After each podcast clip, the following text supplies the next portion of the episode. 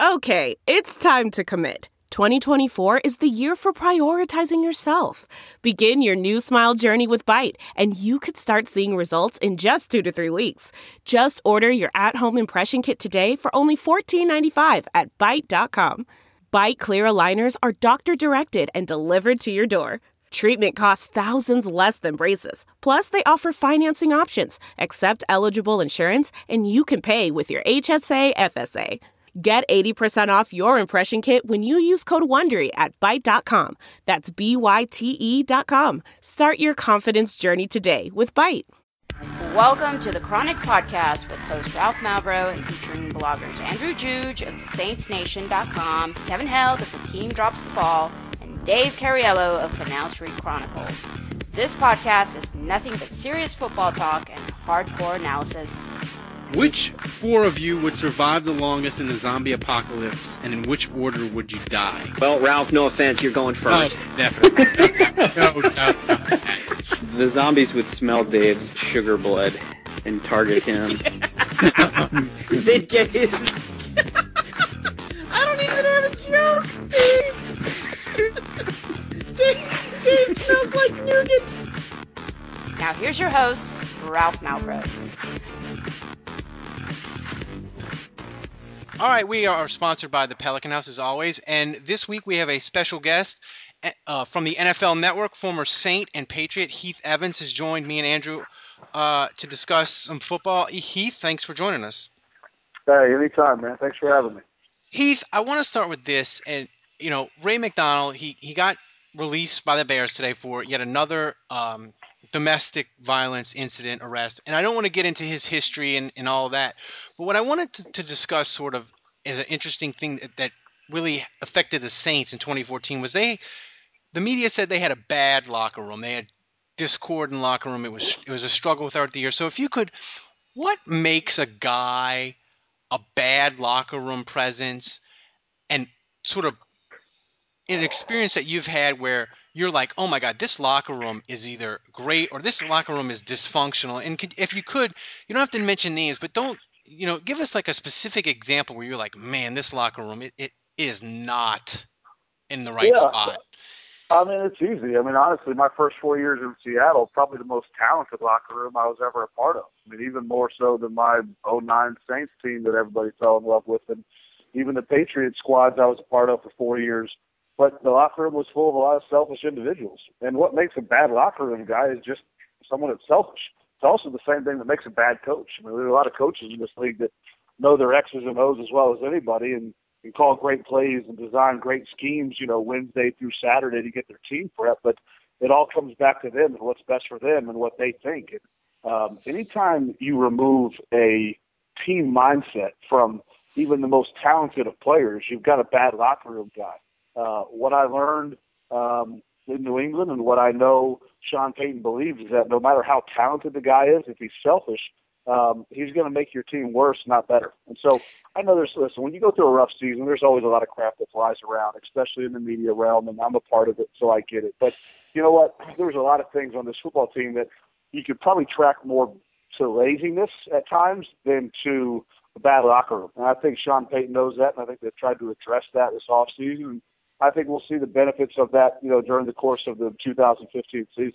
When you when you say that, you use a word like laziness. Can you give us an example of something that Yeah. fan, maybe maybe a fan wouldn't notice that it wouldn't be you know during a game you could say well that guy didn't he didn't he didn't block or he didn't run a route and Yeah. a fan could point to that as lazy but what's something that a player would do during the week that you'd be like oh that guy Yeah, I mean the, week the week's a lot easier than to call it out in the game. I mean the game scenarios. I mean you go straight to the Super Bowl and look at you know Jermaine Kearse.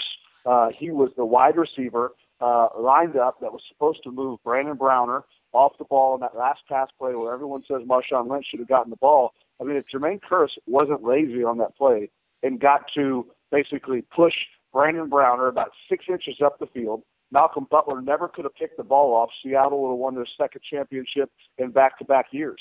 Um, during the week, it's guys showing up late for meetings. It's guys uh, not busting in the weight room the, the way they need to. It's guys not knowing their duties uh, come Thursday in practice when they've had uh, the base install and the Wednesday practice to get it under their belt. It's guys not wanting to play special teams because they feel like they're too good for it. I mean, you know, when I got to New Orleans, I was in my ninth year, and the, one of the first people I went to see was Coach Mack, the special teams coach, and said, "Hey, listen, I know I'm older. Um, I'll probably still be one of your faster big guys wherever you need me. Uh, I know I'll be playing some significant snaps on an offense, but you know, kind of spot train me where I can be your go-to guy in a tight spot. I was never a great special teams player, but it's the attitude effect, and so you can see selfishness, you know, in a locker room real quick. Even from a vet, from a veteran mindset, I mean, it, it it'll jump out fast. I mean, even in these OTAs that are getting ready to start up all over the league, um, the old school veteran guys, um, they'll know real quick of this young group of, of talent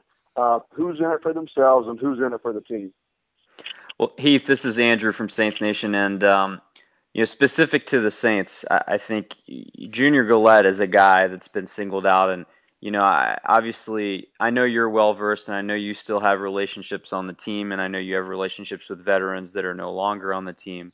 Um, but uh, an incident which I'm sure you're aware of happened where uh, was basically asked about veterans, and he got tired of it, and he made some comments in the media, uh, basically I think the intent behind it was was noble. He was trying to prop up guys like Curtis Lofton and Cam Jordan, his guys. Uh, but I think he made the misstep in those comments of, you know, uh, making negative comments about Will Smith and John Vilma and some of those veterans. And guys like Zach Strief and Thomas Morstead were very quick to go to the media and uh, disagree with Galette's comments and you know, make comments that you stand together with the guys that you won with. And so I'm curious from a locker room perspective. I don't know if you hear anything, but um, what was there any discord in the locker room over that situation? And as a veteran, as a former Saint player, uh, how, how, what was your take on that whole situation? Well, I honestly don't know the comments. You know, obviously the national side versus the local side. You guys hear everything that comes out of that locker room. It's my job to try to keep up with 32 teams. So I, I don't know the comments that that uh, Junior made. Uh, I know this: Jonathan Vilma was one of the finest leaders I've ever been around. Uh, Will Smith, uh, the same thing, and a great teammate. And uh, those are guys that uh, I would go to battle with any day of the week. Um, but I've also, you know, uh, Curtis Lofton's a guy that, listen, nowhere near as talented as John Vilma, uh, but the guy brought it every week, and he, and he gave the team everything that he had. Um, and so I don't know what Junior's intent was. It's hard to dive into someone's intent, but um, listen, it's irreplaceable uh, leadership like John Vilma and, and Will Smith. And so whatever was said, if it was anything in a negative light, I would tell Junior to his face, it's crazy. I love Junior. I saw this guy come in here and bust his butt as an undrafted rookie free agent, take a lot of crap from the older veterans as as, as he was earning his stripes, and he earned his stripes, and he's turned himself into a really good football player in this league. Um, but leadership like John and Will is, is irreplaceable. And I mean, I just had a conversation with Sean, uh, Coach Payton, uh, less than a week ago about that very thing, about how uh, too much leadership walked out the door uh, in a given off season, and, and it really ended up hurting the ball club. You know, he you brought up Sean Payton, and, and you played for Sean Payton, you paid for Bill Belichick, and the thing that I'm always interested with these the, the coaches that are different, and I would say Sean Payton and Bill Belichick definitely qualify as that. Could you give us a, a There's no distance too far for the perfect trip.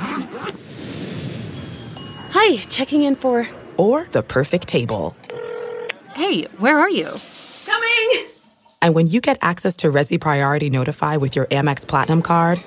Hey, this looks amazing! I'm so glad you made it.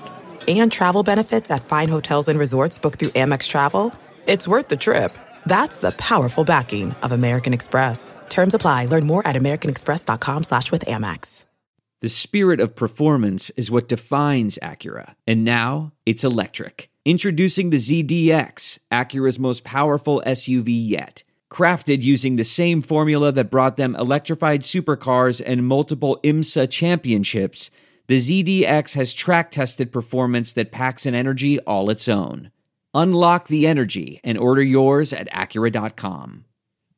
Sense of coaches where you were you played under both of them, and during a game where they did something or something happened where you like, oh wow, Bill Belichick, regular even good coaches don't do that, or something Sean Payton did during a game where you were like, man, that he coaches, he's on a different level. Yeah. Well, I mean, the thing is, by the time I got to Sean, I was kind of already spoiled, and then so I remember sitting down with Sean and Mickey and um, and even kind of I call it the recruiting period, but in that I guess March of 2009 when I was um, in free agency, and and so I, but I asked a lot of questions because I knew what I was potentially leaving in New England, and I knew what I wanted. And so the things I got out of Sean Payton, I kind of already expected. I remember just how in depth our initial conversations were about offensive in-game adjustments and what he's seeing and what he's feeling and how he responds to the players' critiques of what's going on. And so, you know, with Bill, it was always amazing to me how he would have his pulse, would have the pulse of the team on offense, defense, and special teams on a given Sunday. He'd be making special teams adjust, adjustments as well as an offensive adjustment off something he saw from a safety in a given play. And we'd change a, you know, maybe a four vertical offensive attack in one play to the next play with three verticals and we'd cross the face of the safety because Bill spotted something that the safety was cheating on or something. Um, and then with Sean, you know, he wasn't so locked into the special teams and defense, um, but he was so almost overly coaching the offense. And um, again, I always go back to critiquing players on what they see and feel. Um, what Sean Payton could see and feel from the sideline uh, is like nothing I've I've ever seen on the offensive side of the ball. Um, Josh McDaniels is spectacular. Um, obviously, Sean's had a few more years on Josh, um, but uh, the stuff that Sean can feel and sense, even from a, an opposing defensive coordinator that he's kind of playing chess against, so to speak, um, those are the things that make great coaches. And uh, Belichick and Sean Payton are, two of the finest in the business in, in their respective realms. And Heath, when you talk about these coaches and some of the other coaches that you've played that you've played for, is the difference really that significant? In other words, you, and, and, that's not yes. to disparage any of the guys that you you've played for, but when when you play for Sean Payton and you think back to that other NFL coach, that other coordinator that you had, is the advantage that significant? Well, I mean, most people would say team. Mike Holmgren's one of the best head coaches ever and one of the best offensive minds. Um, and there's no, you just, you can't even you can't even quantify the difference between Sean Payton and him.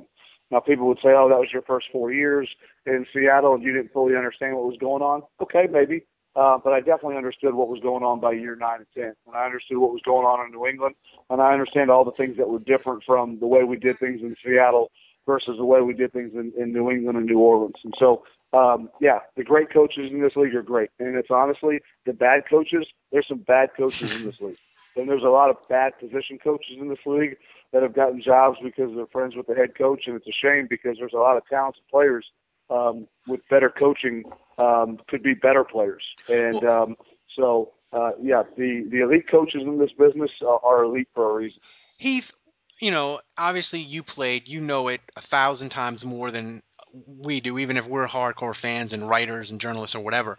What's something that as a just a crazy NFL fan that you could you could say, Ralph, if you see this on Sunday, that means they're a poor coach team.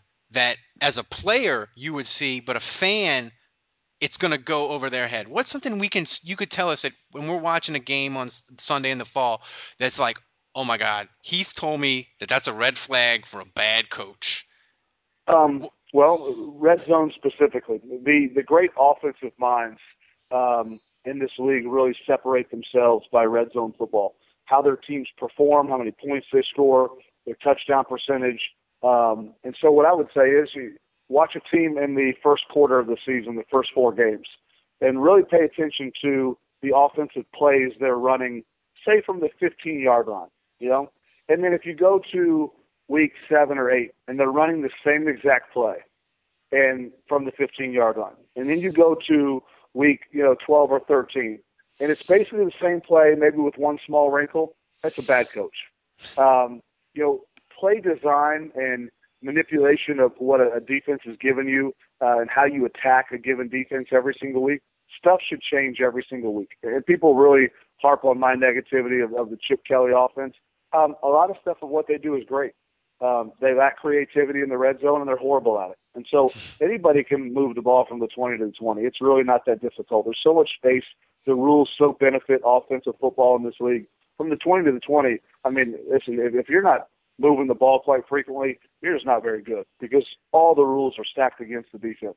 Um, but inside the red zone, the field compresses. There's not a lot of space.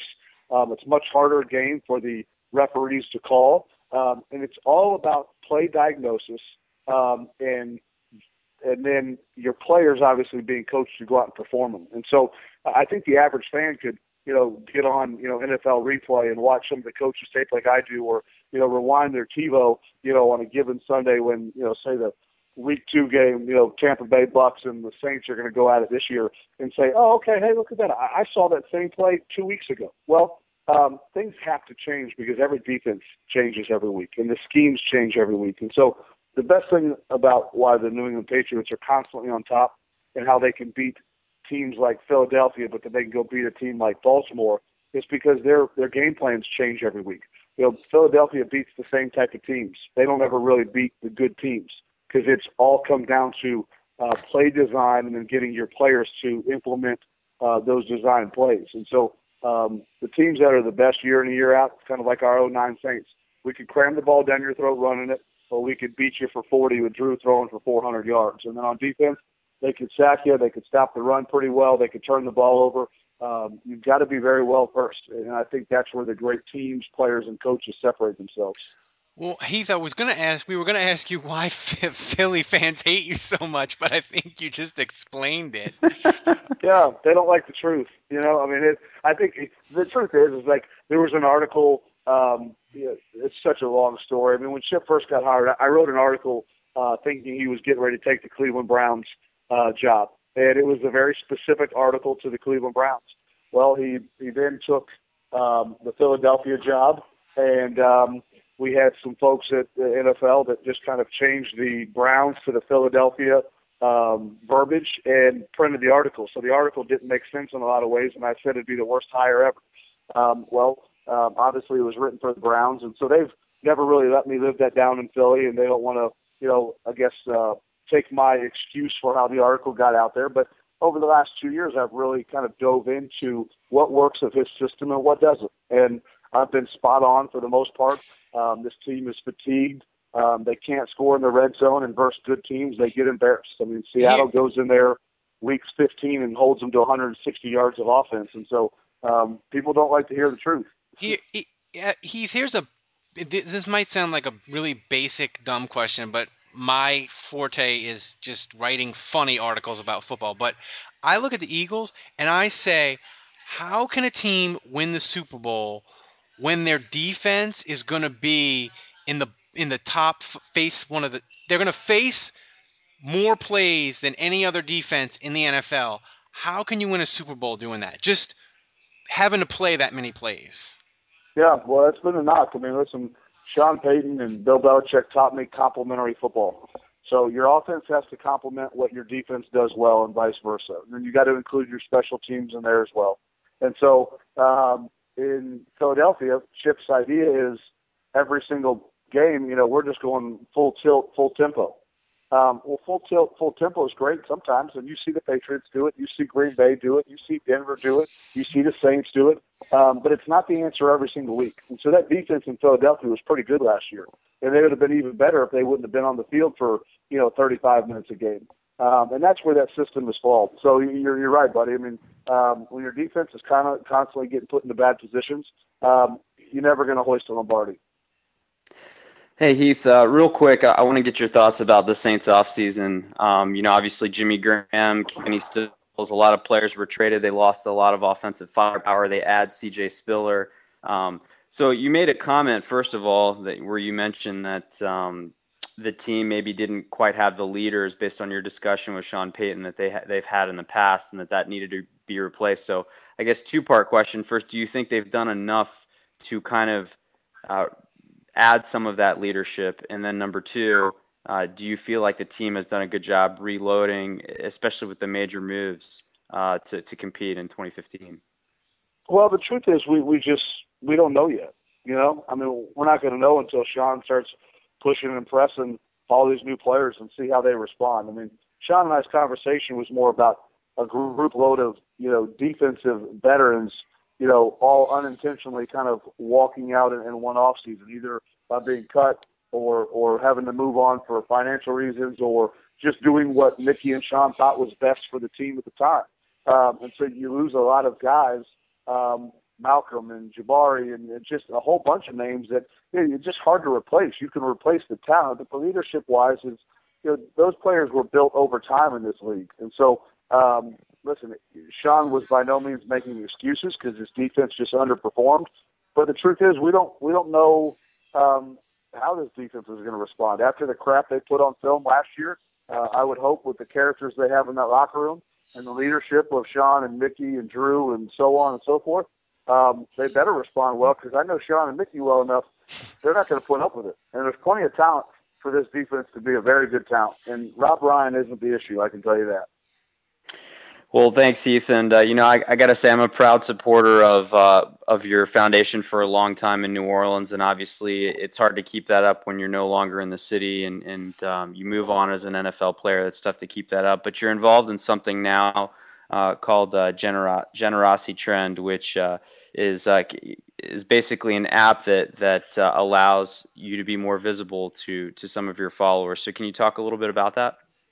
Yeah, well, it's it's funny, you know, just always trying to find a way. How do we get our fans to help us support our favorite charities, but at the same time give them something in return? And so I created a company called Generosity Trend. It's an app for for really celebrities only, or people of influence. Anyone that has a verified Twitter account can use it, and it's very simple. It's just to allow the followers uh, the fans of those celebrities to support for a dollar ninety nine a month um, that celebrity's charity. And people can go to generositytrend.com or they can go to at Heath Evans 44, my Twitter feed, and see it. And the fan just gets special recognition from the celebrity for donating a dollar ninety nine a month to their charity. So, uh, Andrew, you know, uh, I believe I've sent you kind of a picture back of how anyone that's supporting the A21 campaign um, through my Twitter feed, uh, when they tweet at me, their tweet comes through in a highlighted notation. So I see the people that are my most loyal, generous fans. I see the people that are uh, kind of hand in hand with me in supporting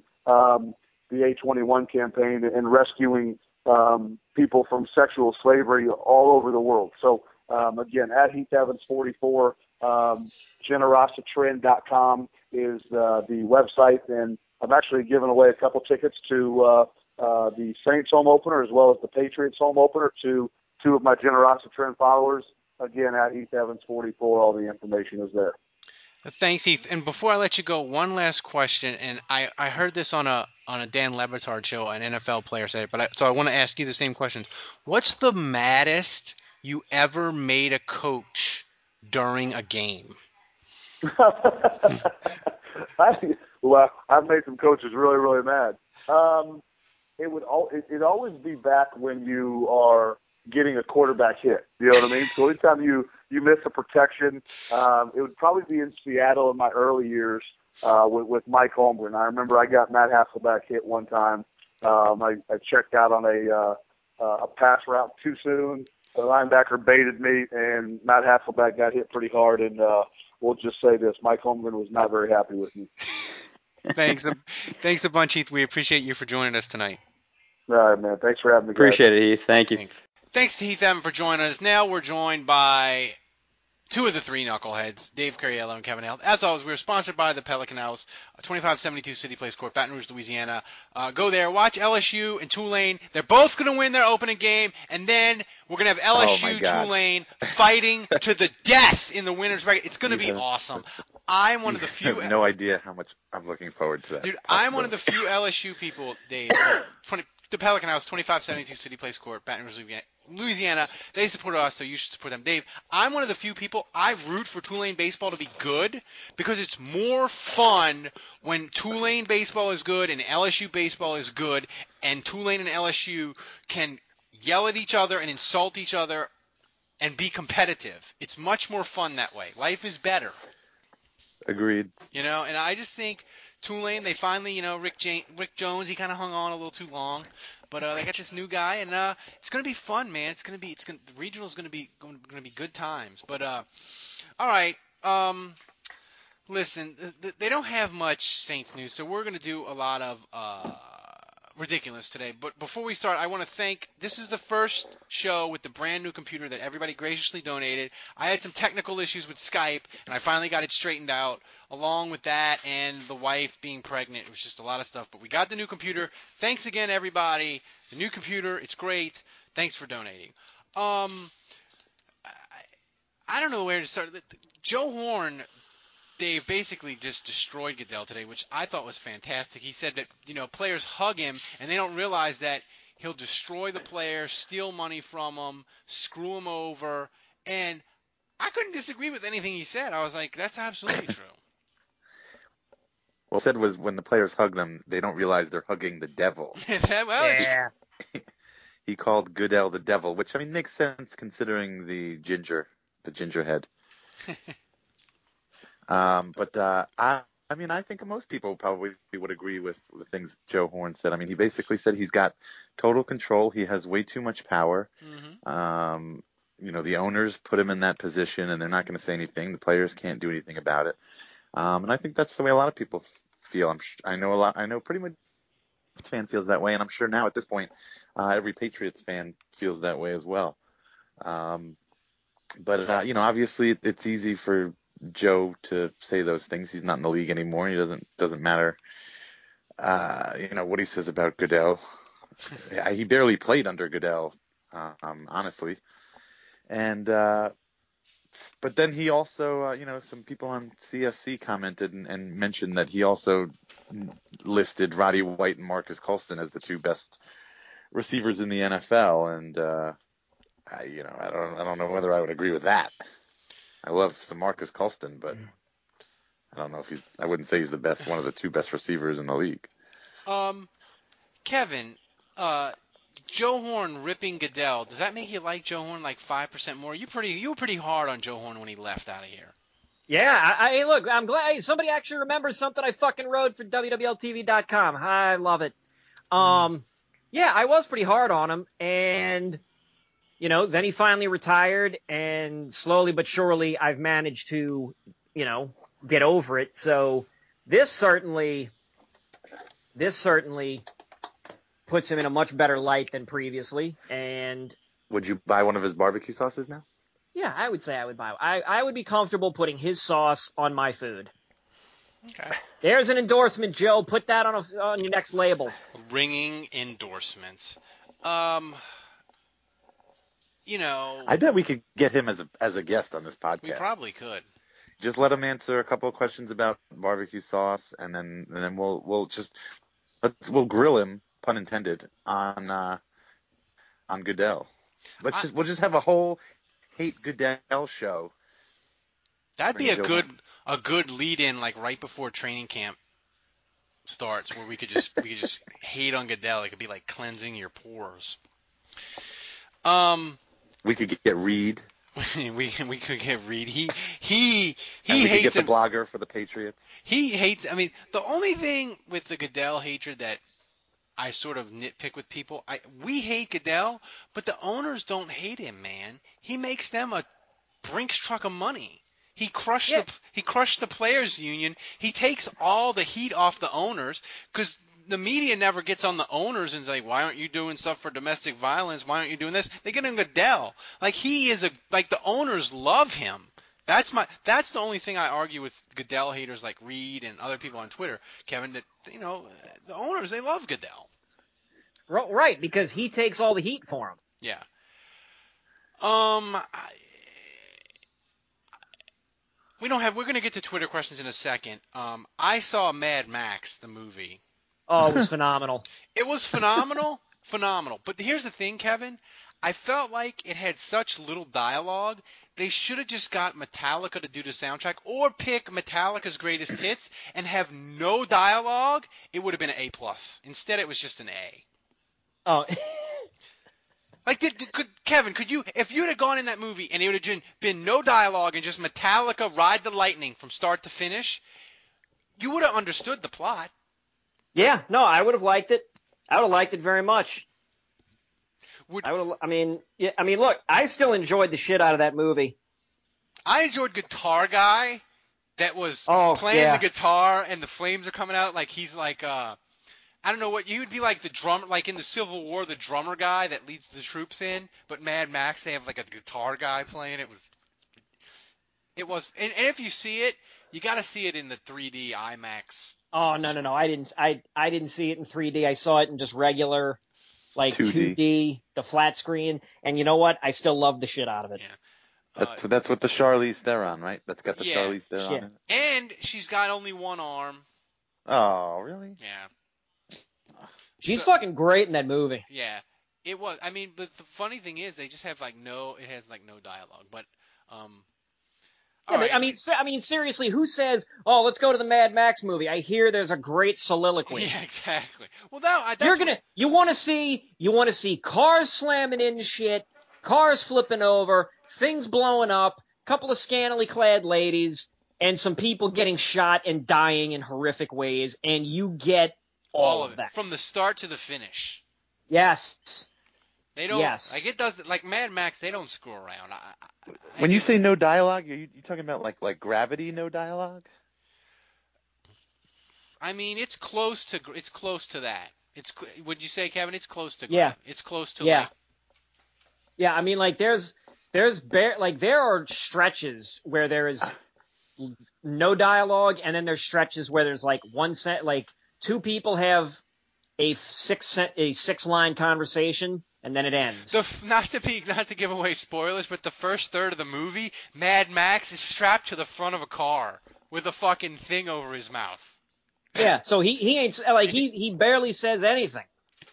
Fuck, even when it gets taken off, he barely says anything. If you people are going to hear fucking Tom Hardy talk, you'll be disappointed. But fuck, if you're going into a movie expecting to hear people talk, I don't know what to tell you. All right. Quick Saints thing. The only Saints thing I can stretch. They they announced two Hall of Fame people this week. Michael Lewis, Tyrone Hughes. Um, I felt like Tyrone Hughes is a bit of a stretch. I thought Michael Lewis was a bit of a stretch. Kevin, can you weigh in? I mean, I felt like Uh, I see. So here's the thing. I don't know. Sadly, I don't know enough about Tyrone Hughes. Like, like Michael Lewis, I remember. yeah. Tyrone I Hughes. remember Michael. Like everybody, like people remember Michael Yeah. Lewis. I mean, Yeah, but, but but they but they remember him because he had like, like one really good season and like another good se- like he he only had like how many good seasons with the Saints? Two, three? that's the same with Tyrone Hughes. Tyrone Well, see, Hughes had yeah, a but- one monster year. Yeah, but but but but let me ask you this: How many and I feel good like we're se- sh- how many good seasons did Aaron Brooks have? And isn't he in the Saints Hall of Fame? well, but there's His a difference because ass? Aaron Aaron Brooks was was a was the quarterback of the team, and Aaron Brooks was the leader, and Aaron Brooks is you know crucially involved in every single offensive play. I mean, Michael Lewis. I mean, you know, uh, he, he ran a back, back a whole bunch of kickoffs and punts, you know, for one and a half, two years or whatever. But I mean, and and, and Michael Lewis is still with the team. He's still an ambassador for the Saints, and I see him. He's always it- on the sidelines in a suit, you know, working, doing whatever he's doing. So I mean, if they want, if they said we're, we're letting Michael Lewis in because of his play, but also because his continued work with the Saints, then I'd be like, okay, I get that. But it wasn't. It's all about him, him as a player. Well, I mean, and the thing with Aaron Brooks, Kevin, is if you remove Drew Brees, I can make a case that Aaron Brooks is this the best this the the best quarterback in Saints history. Non, I know, non I Drew know, Brees and, and division. isn't and isn't isn't that fucking terrifying? well, it is terrifying, but I mean, it's the, it's not the National Football League Hall of Fame; it's the Saints Hall of Fame. I mean, the Right. the the, the, Right. the I mean, bar you don't isn't that to high. put people in every year. You know, if you run out of peop worthy people, just stop putting Yeah, people in. Because then you're making a mockery of the whole thing. I think it's. I think the. I, I would argue you're right. I think these both of these guys are kind of a stretch because none of, n- neither of them were really dominant, and neither of them were. I mean, you're Tyrone Hughes. You're talking basically a year and a half, and and and same with Michael Lewis. I mean, it's a, s- it's a stretch, but you see some of the people that got in there, man. When, when did when was Tyrone Hughes's uh, heyday? I'm I'm foggy on Tyrone Hughes. He's like, I gotta, I gotta pull him up. He's like, I'm foggy as shit on him. um, he is post Dome Patrol. Um, So early '90s, probably, yeah. or mid '90s. No, mid '90s. I gotta- th- th- this was before the murderers row of Courtney Watson and Cie Grant at linebacker. Oh yeah, yeah, yeah. He's um. Let's see, kick and punt return. See, dude. Oh my, oh my God, he is not a Saints Hall of Famer. He has two. He ran back two punts for touchdowns in 1993. That's it. That's it, Oh, nice. man. Well, I mean, you, you know, there's a conversion chart And somewhere. get a- and and they- he- and a kickoff. 2015. And he ran a kickoff back 99 yards, and he ran back two kickoff returns in, in 94. But that's it, man. Oh my God. what's Lewis? What's Lewis's stats? All right, we'll pull up. I know he had. I know he had better stats than that, but probably not much better. Dude, Lo- uh, dude, Michael Lewis was like, Michael Lewis was the big was the big home run return guy before that became uh, the uh, the uh, gnome du jour or whatever the how the however the fuck you say that phrase. Because right, Right. after him, right after him, it was Dante Hall. He's oh, always the human joystick, and then and then suddenly was didn't it go from like Dante Hall to somebody else, and then the Chicago Bears guy? Yeah. Hester. Well, no, but I mean, like Hester has been doing it for freaking. Oh yeah, yeah. Oh yeah. No, no, no, oh, no, no. Like, like Michael Lewis. Michael Lewis was like, okay, at this level, and then Dante Hall was like, oh, okay, that's pretty cool. and then yeah, Devin Hester took it to like a different level. What's Michael Lewis's stats? Michael Lewis, he had in 2002, he made the Pro Bowl and he returned a punt for a touchdown, two kickoffs, and he had 1,800 total return yards. He averaged 14 yards per punt return and 25 yards of kickoff return. That's pretty strong. Shit, put him on the Saints now. Dude, Yeah, no, that's that was a Dude. good year. we'd give, I'd give my kingdom for a s- half of that punt return, a seven yard average of a punt return. Jesus. He was 31 when he did that too. Well, yeah, because he was Beer man. sell, yeah, delivering beer and uh, Yeah. Um, what um, I forgot what I. I mean, that's. I mean, I would say I would say Michael Lewis has a stronger case than Tyrone Hughes, but you're really only talking one good year out of those guys. right. I mean, it's the worst Saints Hall of Fame class ever. I'm gonna have to. I'm gonna have to argue that one night at like 12 o'clock when my wife's at a wedding and I'm bored out of my mind. Um, is is there any other Saints? Anything else you wanted people to talk about? Kevin, how's the dating life? You got a second date with the lovely uh, Mrs. Uh, the uh, the the. Uh, I've I've had other another date with that lady, and uh, you know the, the the ice cream uh, date went very well. Uh, she was very happy that you guys uh, let me uh, get out of that. and yeah, yeah. So th- things uh, things have progressed well. Yeah. Okay. Um. Now we're just going straight to Twitter, and I'm sorry Andrew's not here to do it, so it'll be butchered as usual because it's me. Uh, Kevin, this is from the Gear Yes. Fondler, one of our favorites. How much money would it take you to become a genuine Falcons fan for life? Be honest.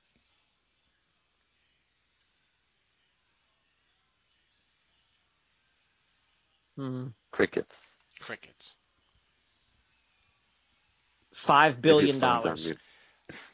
on me. billion. Five billion. I mean, You said for life, motherfucker. I mean, Five. I, I, I tell you what, I'll cut it down to it. I'll cut it down to one billion. Billion with a B. I'd rather one billion just. with a B. I'd rather just. I'd rather you just pay me money and tell me that I can't watch the NFL anymore than be a Falcons fan.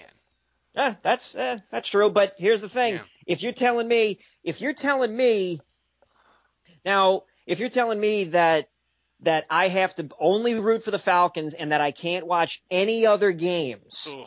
but Falcons games, I mean, I I mean, because I'm assuming that's the deal. Like, I can't root for the Saints at all. I can only watch Falcons games, and I have to root for them at all times. Then it's a billion fucking dollars. It's a I billion. need more. I need Kevin. I, I- need like three billion because I want. Th- then I can. well, I said then I can five buy. to start, and Dave's like five billion. I need three Well, billion because then I can buy the team. All right, Oh, you're gonna need more than that, aren't you? You guys aren't really taking this very seriously at all. we're not. Because the, Bullshit, I'm because the number should be much. The, the number should be much lower. How much lower? How much would it Es- take? espe- especially considering the conversation we just had prior to going on air tonight. yeah, about uh, I think I think my number would be like five million. Oh, I need more than that. Yeah, I I mean, No, I don't. I don't think you understand. If all you have to do is become a Falcons fan and root for the Falcons, five dollars will set you up good. You, you, you have do is Yeah. take that money and invest it. Are we talking about? And is this money getting taxed? Is it just straight up cash? It's straight up Is it cash. just straight up straight up cash. No, oh, forget.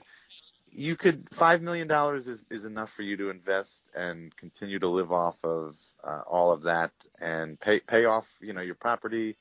Just live modestly. I mean, you could- that, that, that doesn't mean you got to go and like you know you can't take five million dollars and then go buying cars Yeah. and you know in, or be an, a typical NFL player.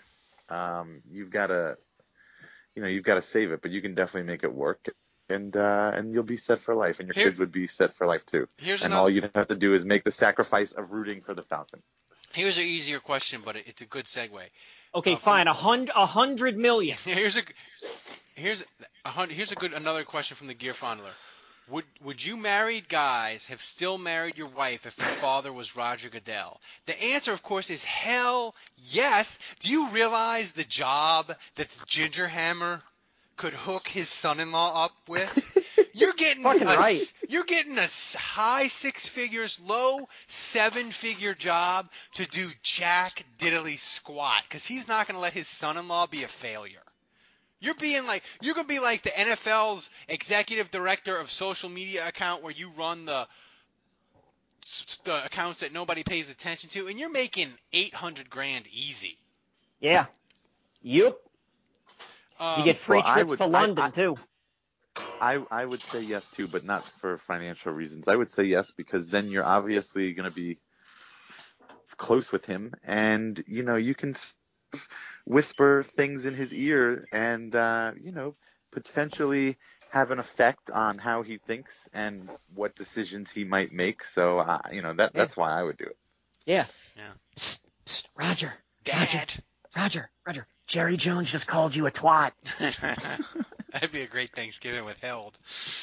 And Roger, so Kevin, how's the wrestling going? Could you pass the giblets? All right, Kevin, pick or Dave, pick a living NFL coach, past or present, to replace Peyton. Only one Belichick response allowed. Response allowed. Oh well, I'm taking Belichick.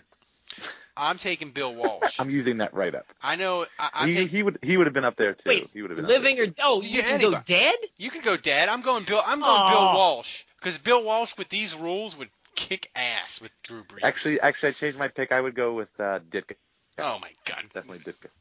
I'm kidding. Kevin, who would you go with? Uh, let's see. Huh. Eh, I'm not gonna go that because that's too easy. Uh, I will say. I mean, you got to think about like Lombardi. I think. Oh, you see, I was thinking about that, but I don't know. Meek, Uh, Meek, Mecom, John Mecom tried to hire Lombardi before he went and coached the Redskins for a year. Oh God. And nobody talks about that. Um. You know what, Don Shula. Don, Yeah. That's a good choice. The rumor is it's not that Mecom, o, Me, John Mecom o, offered Lombardi like 10% of the team, and he turned him down because it was such because Meek, John Mecom was such. You're a pronouncing Meacham wrong. Meek you're is- yeah, pronouncing no, Meekum? I'm kidding. No, No, you're, yeah, you're right. No, I'm kidding. All right. Um, with all the people pissed, Kevin, with all the people pissed at the Bears over Ray McDonald, what are the chances? One of the chances Ryan Pace returns like Dennis Allen did. What position? I don't give a fuck. I don't give a fuck. I, I, you you know what? Everybody's pissed at the fucking Bears. What? Why? Why are they pissed at the Bears? I don't know because Why they, are they pissed at the Bears? 'cause- they they fucking cut him. yeah Didn't they, they, cut him? they cut him. So that's good. I Yeah. mean, yeah, okay. Look, if you want to cast, listen, if you want to castigate the Bears for giving the guy, Shot number five. forget, yeah, or, or, or whatever the fuck it was. If you want to get, if you want to castigate him for that, okay, fine. But they did what nobody else fucking did. They fucking tossed his ass to the curb. Eh, but I haven't been convicted in a court of law. Fuck you. Fuck you. If I open my fucking, if I open my door and there's somebody out standing at, at, at my fucking door and they punch me in the face when I try to walk out in the morning, I shut the door.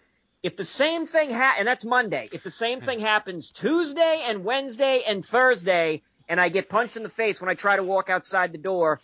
And then on Friday, I go to open the fucking door. I'm a fucking idiot. I'm a fucking idiot. Point ta- point being, Ray McDonald is a fuckhead, and he shouldn't be uh, making money. No, he's He shouldn't be making money. He needs to be put him on a fucking boat with uh with that fucking creepo with the reality show that diddled the sisters and sail them off into the middle of a fucking lake and then get get some old timey uh, Viking uh, cosplayer to go shoot a fucking flaming arrow at the boat in the middle of the lake. All right, Were you referring to like the Duggars? the there? Duggars. Yeah, that clown 19 shield. and counting.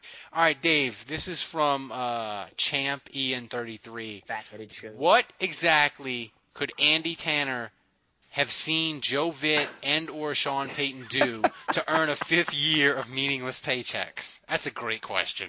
Oh man, um, I was literally thinking that same exact thing last night when He I gets was paid like 300 some grand to go mailbag. work out, basically. So, and I, you know, and there was that quick article in the Advocate that I found. You know, so he's been with the team for five years. He played in zero games. He has been involved in, I think it was 55 transactions. He in, in five years.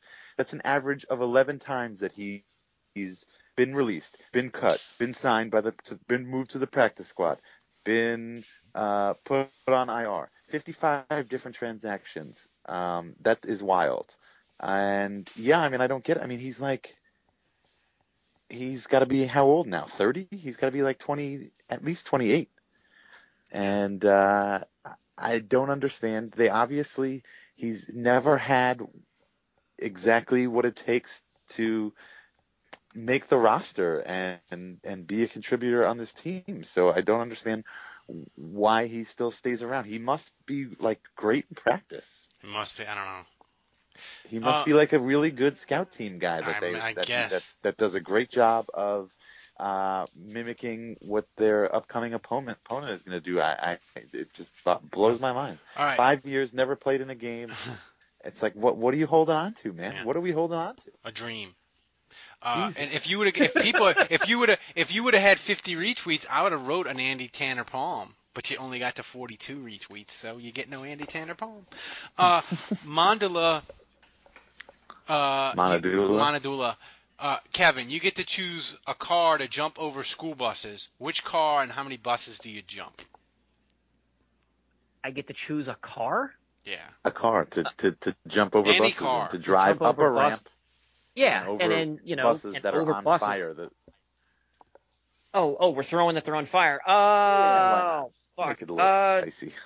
Sure. I mean, I, I, I wish I could say I had a fucking car on mine, but presumably I would want a car that gets, uh, Gremlin. well, it's it's gonna have to be yeah a red one.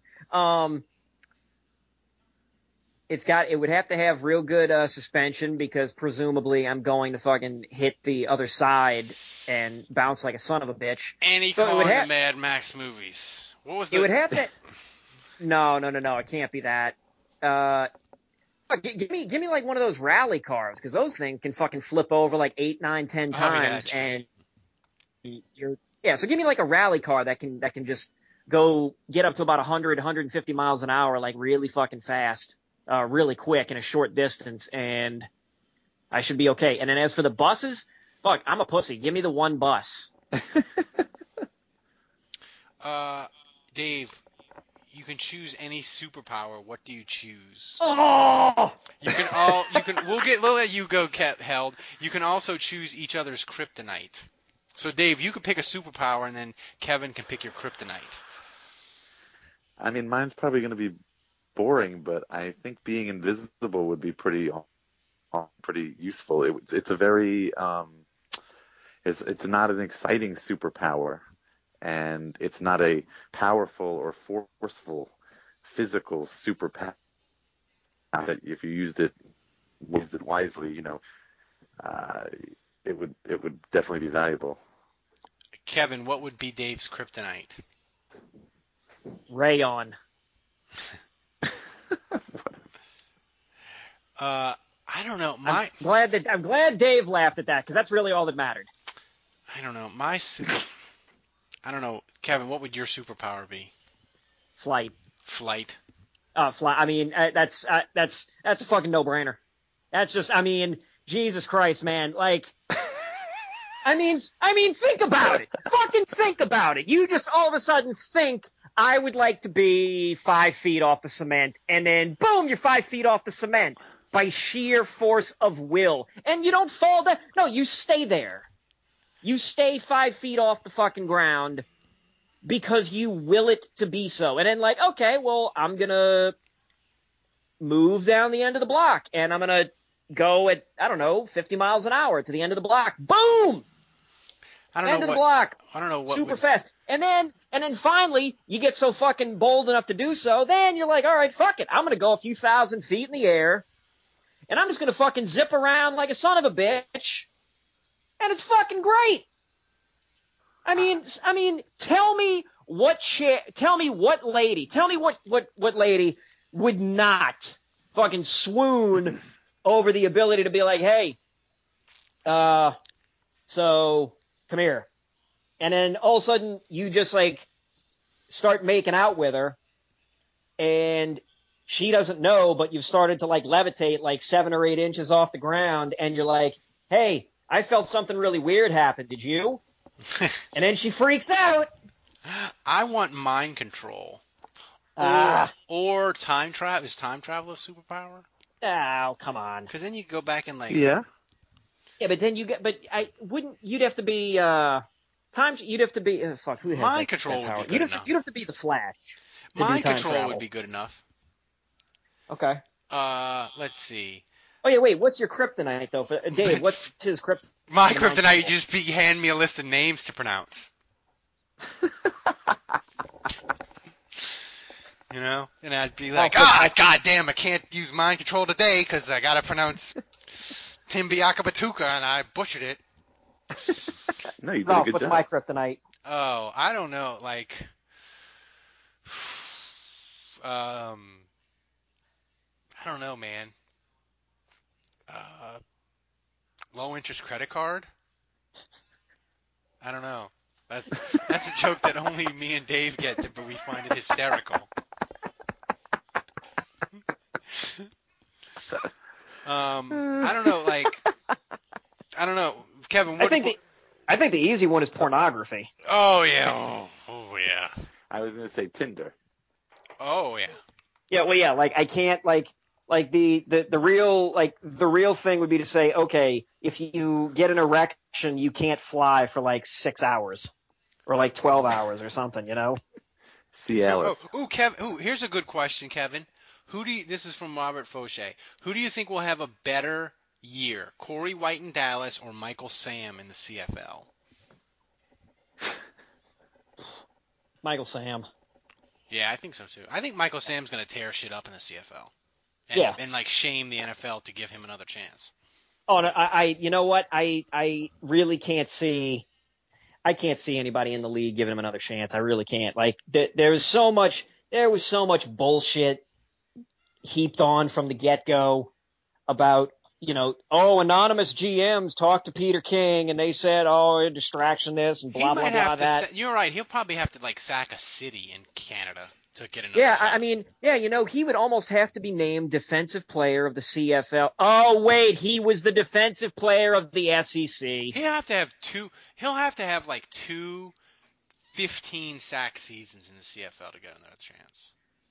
They'd have to win the fucking Grey Cup or whatever No, the hell it's. that- Actually, it is the called the Grey Cup. Yeah, it is. All right. Um. Uh, who? Let's see.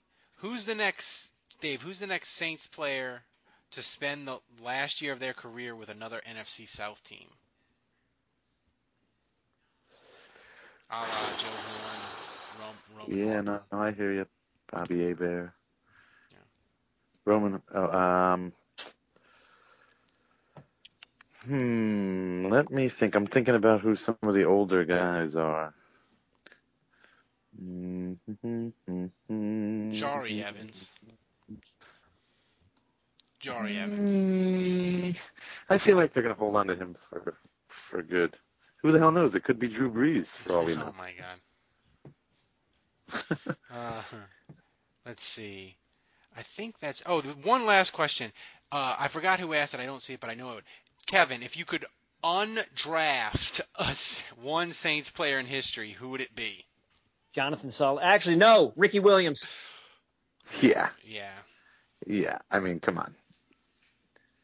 You get you get your entire draft back.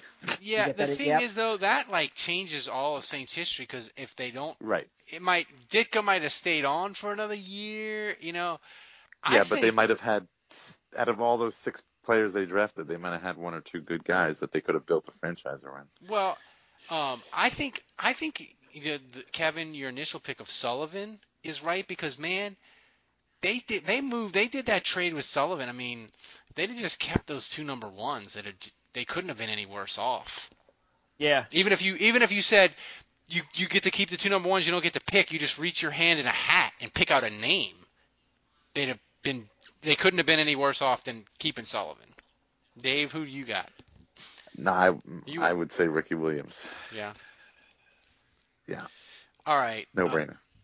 Um, final, final question. Uh, over under on Drew Brees 2015 passing yards 4,800. Kevin, over or under? Ooh, that's a good Um, line. What what did he have last year? He was like I think less than 100 away from 5,000. Hang on a second. He was that- Wait, wait, wait, hang on. I'm He was that high. out I would I would take the under. Drew Brees stats and Given- uh. Given how it- much it looks like they're uh, going to be running the ball mo- more than ever, uh, I would take the under on that. yes, but remember they ran the ball more. Uh, Last year too. I mean, shit, didn't they run the ball a lot? Oh no, I don't know. They averaged their second the second best yards per carry they ever had last year, besides 2009. Ah, It's a great number though, 4,800 man. It's great. Yeah, that's a, that's a good place to put it. yeah, you know, uh, shit. Yeah, I guess I'll say under. I'll say under, but you know what? It's not like it's uh, yeah, you know, we always make the joke about oh he's in steep decline. So, 4,800, I'm gonna- but whatever. I'm going to say under 2. I think if you want it to be under because the Saints, they don't run to get the lead, they run to close out games. So if he's at like 45, 4600 and he's not hurt, I think that's a really good sign that the Saints are winning games late by running the ball. So uh, Andrew didn't join us tonight, uh, but that's okay. Uh, go to Canal Street Chronicles, Dave. Do you have anything new and exciting coming along? Oh, uh, no, no, not at all. Maybe when the media gets back, uh, is allowed at OTA's day, uh, you know, we'll, we'll have some of that, that stuff. But Kevin, are you officially off of OKCupid, or are you still? No, no, no, no. I'm on. I'm on OKCupid, uh, but not really checking it. Oh, I don't even know what that means. I've I've, I've been married for so long. I don't even know. It means I'm not. It means I'm not checking OKCupid. Ah. Like, I'm just. so where are you meeting these chicks that you've been dating? Well, I mean, I've only been dating. He's like, got a stable of women, is what he's saying. Yeah, yeah. I have a harem. Uh, Harem of women. I'm only like really dating one at the moment. But Wait, are we gonna are we talk are we gonna talk about what you texted us this morning about work or or what- that's that's not podcast stuff? No, No, we can't. no, no, no, no, no, no, no, no, no, no. we That's can't. not. That's we can't. We can't. Yeah, We we Yeah. can't get. We can't go too uh, personal. Uh, yeah, because because that that could res- that yeah no. I will say, I will say for people as we wrap up this podcast, go to Canal Street Chronicles, uh, go to Saints Nation. Uh, Kevin, he Hello? might, e- he might even have a power poll one of these days. You never know. So you want to go to Canal Street Chronicle every day, and just hope that that nugget falls out of the sky. Oh, Kevin dropped out, which is What just is about perfect. So for Dave, for Kevin, uh. I'm Ralph. Uh, until next week, uh, be well.